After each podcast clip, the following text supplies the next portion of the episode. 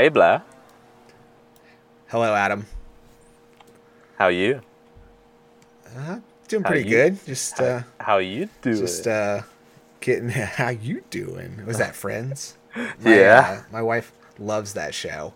oh really? I, I was. It was always entertaining. Like I was never like not a fan, but just wasn't a huge Friends junkie like some of those people out there. Have you got comfortable saying wife now? I have. Yeah, it took a while. Def- definitely took a little bit to get used to it. So Did you did you still call her girlfriend or fiance and was she mad at you or was it all good? No, it's fine. Uh, I don't think she gets mad, but it was it was. I think it took longer to get you from girlfriend to fiance than it did from fiance to wife. But we were also together for almost two years as girlfriend, boyfriend, and girlfriend before. But you know, then I finally got used to saying fiance, and I had to transition into wife, so wasn't too bad. Uh, I have a question for you. What's that? As a registered dietitian, what have you eaten today? Oh, does it have to be as a registered dietitian? Is that my identity? Yeah, it is right Um, now. Um, let's see. This morning I had an omelet. So I made a veggie and smoked salmon omelet with some cheddar cheese. It was like two eggs and a half a cup of egg whites. A little butter in the pan to make sure it didn't stick. And uh, what was it? Onions, peppers, mushrooms, avocado, That sounds good and though. some some smoked salmon. Yeah, and then a, a nice uh, nice glass of cold brew coffee. Can you make me some and send it me in the post? In the post. I don't know if it'll uh, still be good. I don't have any dry ice or liquid nitrogen to pack it with. make I'm sure disappointed. I expected better from you, Blair. Yeah, sorry. Wait, in the food or the ability to ship it to you? Both. Both. The food was great. What are you talking about? I it did come out a little ugly because it did it broke when I was folding it. I'll I'll be the first to admit that. I usually do scrambles because they don't have to look pretty. Omelets omelets can be tough. Why are chefs not registered dietitians? I actually was talking to someone about this the other day, and they are among the closest as far as like food knowledge to registered dietitians, even to most medical fields. Like I've had Really? better conversations with chefs about certain aspects and science behind food more so than most doctors even like it was it's alarming you know really good chefs you know they don't know quite the nutrition side of it, but they definitely understand the food science, you know, more than you would expect Yeah. for someone guess- that doesn't have like a scientific background. Well, I guess their job's to pair it, and that's like chemistry in itself. Yeah, molecular gastronomy, I think they call it when you get into the, you know, compounds and agar agar and thickening agents. Yeah, there's a lot of there is uh definitely a science. You know, I know they say cooking is an art and baking is a science, but there's there's a bit of science to cooking. We're about fat burning. Ah, fat burning. well, what are we talking about? Fat burning foods or fat burning exercise today? well, let's talk about all of it. Come on. No, I think we got to. This got to be two different episodes. I don't think we can do. I don't think we can cover both in thirty minutes. Fair enough. I guess like um I want to talk about let's start with the term fat burning and we'll see where it goes and then we'll decide if we want to talk about exercise or training. Or sorry, or food. Okay. Or food. Yeah, I gotcha. So you're getting right to the root of it with the first question: is what is fat burning? I'm actually gonna. I think we should talk about the training side of things. We'll talk about calories and and fat burning and losing fat and that kind of stuff on another episode. But this is one of those tough conversations that I'm I'm actually gonna play devil's advocate a bit with you because I think I know where you stand on it. Bring it. But so fat burning is the body utilizing fat as a fuel source. Okay. And what does that mean? Like when you're using fat, what does that mean? typically we have one of three choices for what's producing the energy in the body for movement and life functions and that is either carbohydrates fat or protein Okay, right. protein is rarely used, but there are times where protein can become a fuel source, which maybe there's a whole extra episode on that when when protein becomes a fuel source. It's like a more like a last resort, right? Typically, yes. Okay. You know, and so then your body will either use fat or carbohydrates for fuel. Why is that important, if you mind me asking? Why is it important? So I guess it depends on purpose. You know, it's it's important depending on the type of activity you do, what your goals are with body composition and things of that nature. You can, you know, try to micromanage it some. Mm. So I guess, you know, what is the purpose of this knowledge is a good question as far as why is it important whether you're burning fat or burning carbohydrates? I mean, like, I, am not gonna lie. I'm just gonna get straight to the bullshit here. I think it's overhyped, and I think um, too many people care about whether they're burning carbs or fats when it's completely irrelevant to their training. I think it applies more to your your high level athletes where certain types of energy matter based on certain types of training. Yes and no. Uh, I think I'm like 80% in agreement with that. It definitely matters more for high level athletes. Or the smaller percentage of people, shall I say? Correct. You know, so I, but I think there are, like myself included, I would not call myself a high level athlete, but I do exercise in certain distances and durations, especially when I'm biking, that require carbohydrate supplementation and proper carbohydrate intake because I am going for an extended period of time, two plus hour bike rides, where if I'm not properly fueled and don't have the fuel on hand with me, my body is burning carbohydrates almost exclusively. I'm going to run out of fuel and I'm going to hit the wall and not finish my bike ride. So there is an element of I'm not an elite athlete, but I would probably still fall into that smaller percentage of people where it does matter, you know. But I think uh, your casual gym goer, your you know typical weight loss client, it doesn't matter. Making sure you're eating this versus that type of fuel source prior to going to a 30 to 45 minute gym session. Like at no point are you ever. You don't even need to eat before that. To be honest with you, if it, if eating makes you train better, great, but there's a 0% chance that you're going to expend carbohydrate or fat storage in 30 to 45 minutes no matter how hard you're going. It's just almost almost impossible to happen. All right. So i'm going to bring up a question these days. There's all sorts of tests out there where people are which people are doing and paying for which tells them whether they're using a carb as a main source of fuel or a fat as a main source of fuel. And they're saying it's person dependent, or which they would more likely use. Is it person dependent or is it um, like activity dependent?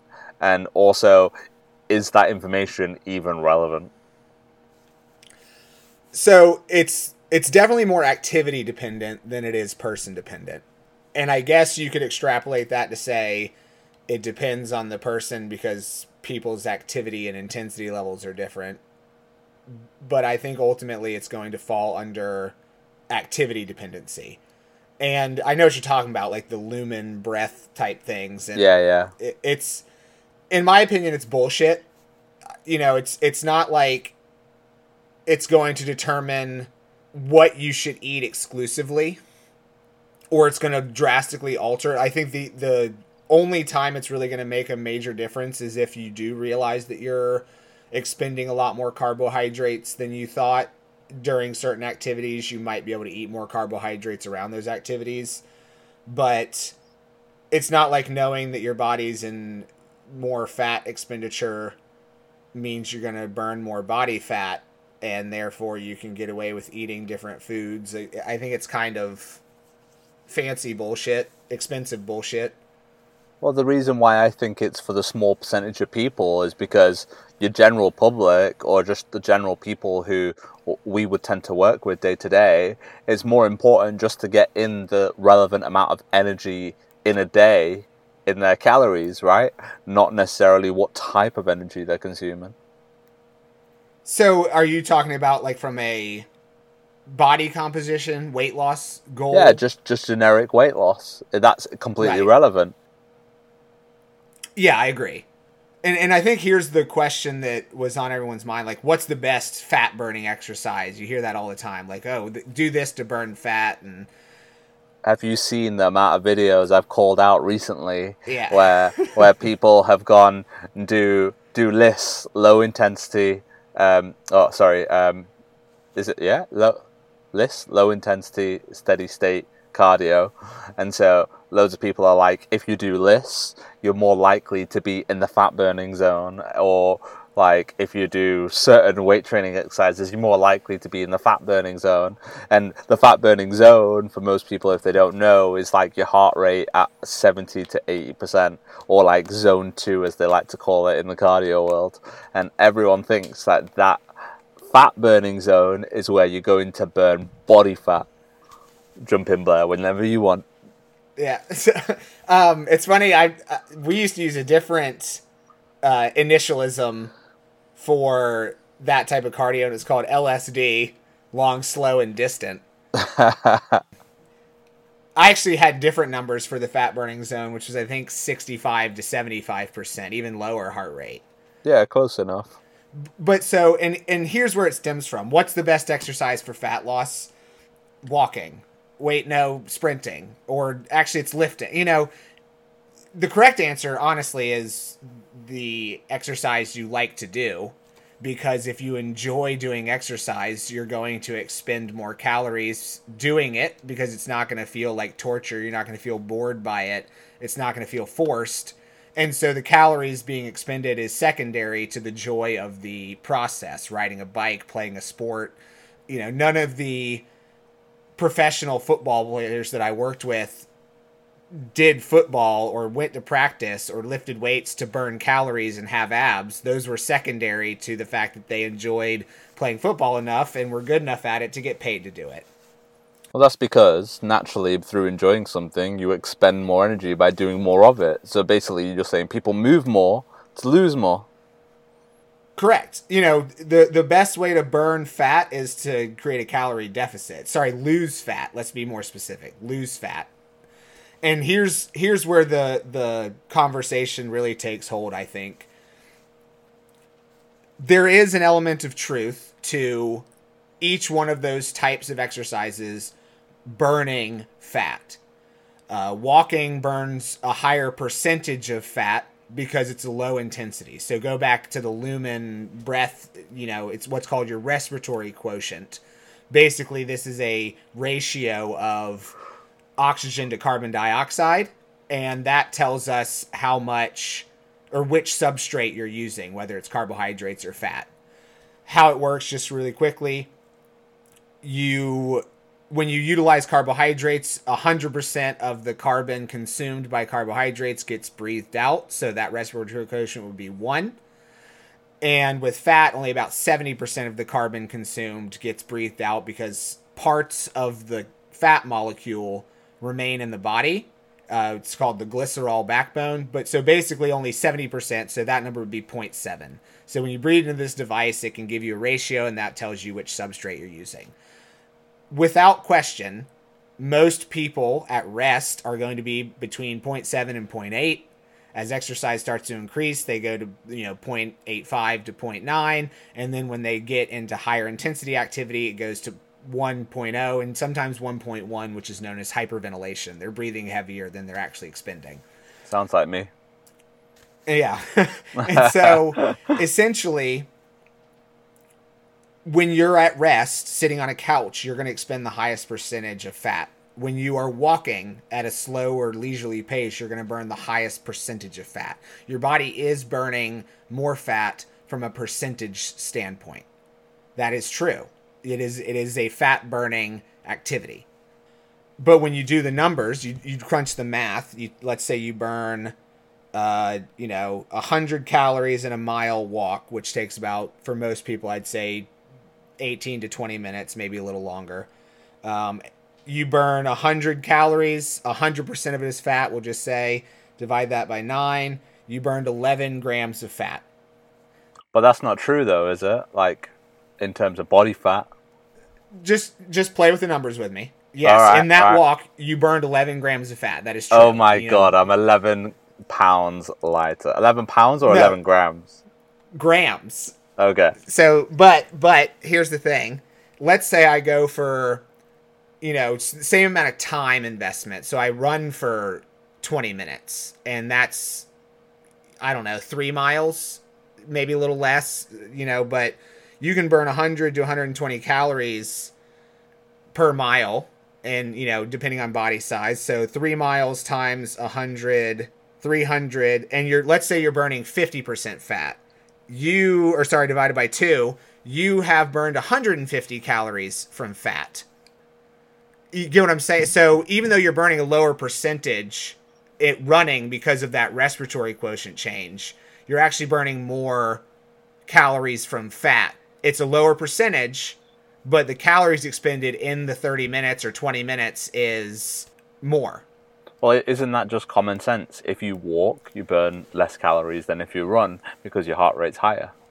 Uh, eh, you would think it's common sense but i don't think common sense is that common anymore But that's because people tell you when you're running, you're not burning fat, you're burning carbs.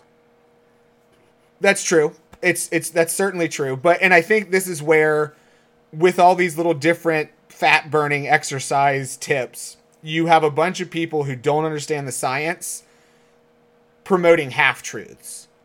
Yes, walking burns a higher percentage of fat.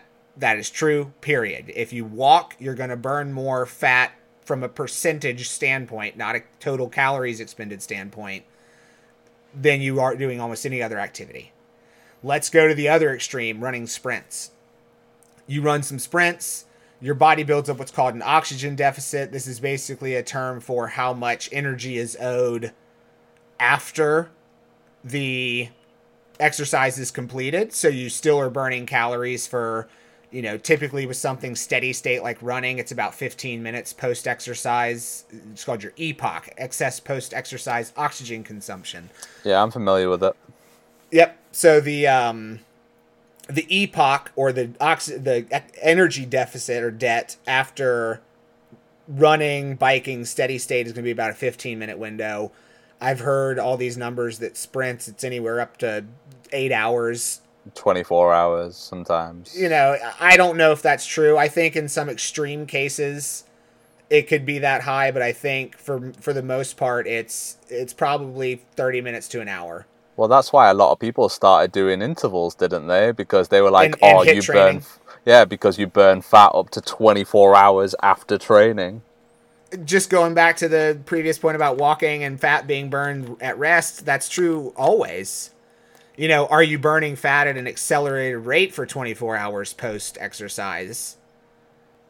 Who knows? You know, I, I think it, it's happened in some extremes, maybe, but I think the average person running sprints for 10 minutes once a week is not seeing this magic fat burn that they're hoping for Why? Uh, because I don't think the excess, you know, post exercise oxygen consumption remains elevated for 24 hours. Well, I read a study saying that um, even if it did stay up for 24 hours, it's not as much as people think. Like, it's raised, but by such marginal gains that you probably only burn a maximum of 30 extra calories a day. It's a what is that? A parabolic curve or an exponential curve where Yeah. it, it exponentially lowers to where it's almost parallel but slightly above baseline. You know, And it's, so it's then- not it's not like it's a upward graph to the to the moon and it's just staying elevated for all this time. It's I think it's for a short period of time it's massively elevated and for a longer period of time it's marginally elevated. Yeah, and so pe- like people are taking that research and going, oh, like intervals or HIIT makes you uh, burn fat for longer because they're not actually looking at the studies. They just heard someone say it and then they're running with it, and now they're spreading misinformation because it's elevated by such a marginal amount. Like, and that's great for research because that means something to them, but general public are taking that as that means uh, a game changer for them, and it's not true. Actually this gives me a really good episode idea and it's not going to be a debate or a bullshit episode but maybe just an education on research Um, but just briefly, we called those people abstract scientists, where they didn't read the whole study; they just read the abstract, not knowing how to interpret the data. You know, you really got to look at the subject size, how many people were in the study, and all this other stuff. We can dive into in another episode, but the abstract just jumps to the results. The results is the part you want to see, like, did it cause X result? And then the media gets a hold of it and it trickles all the way down to complete bullshit and misinterpretation of the data of, oh, yeah, it caused elevated fat burn. And they don't know how much or for how long, or, oh, it's, it showed statistically insignificant fat burn increases for 24 hours. It's like, okay, so it, it did raise it, but not to a significant level you know so it's it's one of those people get a hold of part of the truth and then they promote it as the whole truth. I was just to say like how do we take all these people promoting getting in the fat burning zone and how relevant is it to people actually losing body fat? Because i think that's what needs to be clear Right. So there's the bullshit part is it, it does burn more fat to walk on an incline at a low heart rate percentage wise.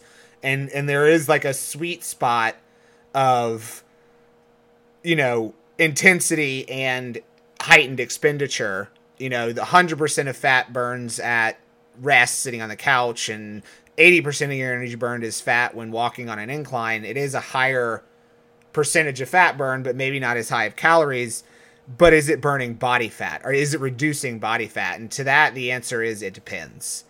Are you creating a calorie deficit between your nutritional intake and your exercise output? If so, you're burning body fat, regardless of what substrate you use during exercise. So that means the fat burning zone is completely irrelevant to them losing body fat. It's to do with the total calorie intake and the energy expenditure.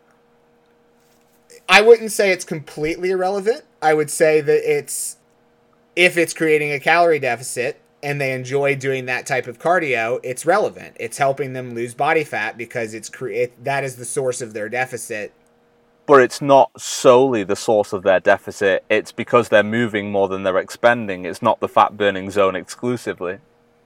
Correct. So my the point I'm trying to make is I, I see where you're going, but the point I'm trying to make is if walking in the fat burning zone makes you miserable and want to pull your hair out and feels like torture, then stop fucking doing it and do a different type of exercise to create a calorie deficit. If you enjoy it it is creating a deficit. It is moving you in the right direction, and it's helping you with your weight loss. I get where you're going. Like basically, if telling yourself being in the fat burning zone makes you move more than you were going to do otherwise, then yeah, go do it. But like, don't like think because you're in the fat burning zone you're gonna lose fat if you're overeating. You know, it's like it's the calorie deficit that's the main like thing that matters. But obviously, we're trying to encourage people to move more so they higher have a higher chance of being in a calorie deficit, right? Correct. Cool. I'm you know, with it's, you. It, it, to me, it's about what you enjoy.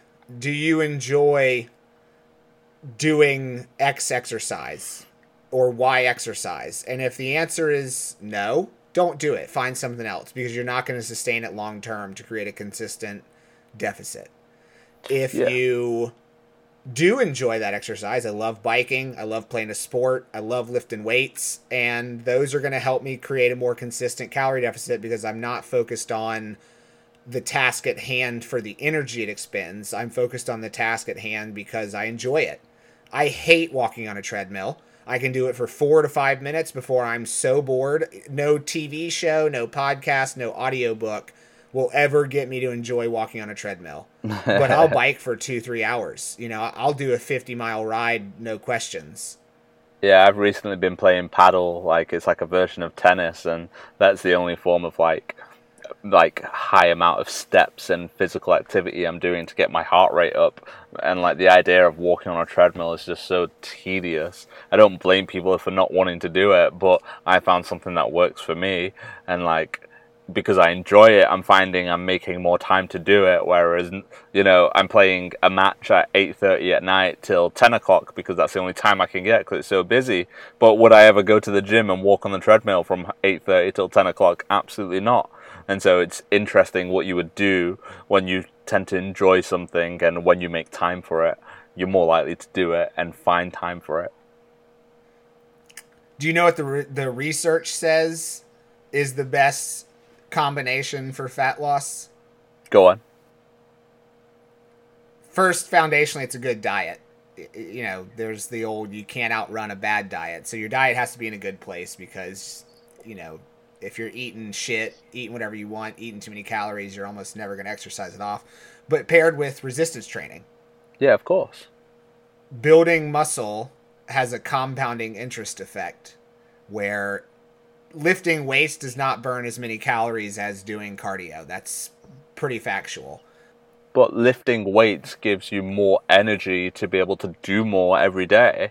The stronger you are, the less effort everything takes, the m- more fat you'll or sorry not that's the that's the wrong word the more energy you'll expend having more muscle mass um, you know it has a has an effect to give you more energy to be able to do more and so resistance training i think ultimately gives people that ability and capability to be able to do more it's funny because i see where you're saying but actually it's the direct opposite it it doesn't it actually costs more energy to move muscles.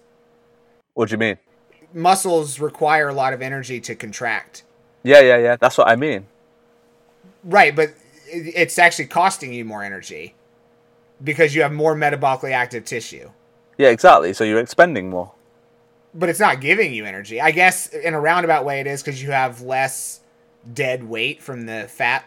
But what I mean by that is strength. Strength means you require okay. less effort to do something where if you were weaker, it required more effort.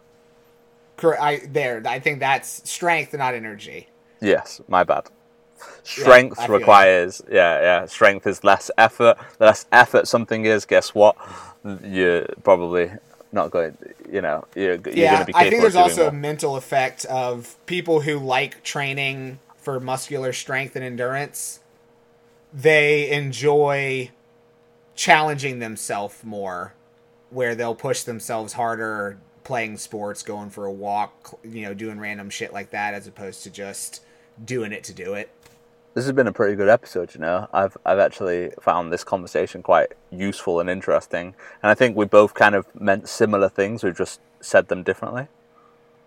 Yeah. Oh, I knew I was gonna get under your skin a little bit with with agreeing that it is fat burning. It's not fat losing specifically, but there is a sliver of truth to the fat burning claims. No, it's I agree. the whole truth.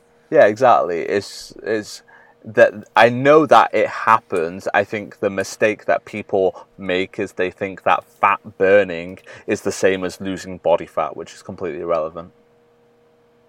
Which I know you're saying is not quite completely irrelevant, but you know, it's irrelevant in terms of a statement. Yeah, it's it's the statement itself is not true, but if it makes you move more, then ultimately you have a higher chance of burning more. Yeah. Right. I think we're in the in agreement. Find the joy in the process. Exactly. Find, find a greater joy other than just the fact that it burns calories or claims to burn more fat or whatever it's doing. And if you don't enjoy the gym, come and see me. That's why. wow. Shameless, shameful plug. Um, no, but yeah, come check us out. We're on Instagram. I think I have a thing at the end of every episode, but it's uh, at a healthy debate on Instagram. Remember you can find to, me and Blair from there.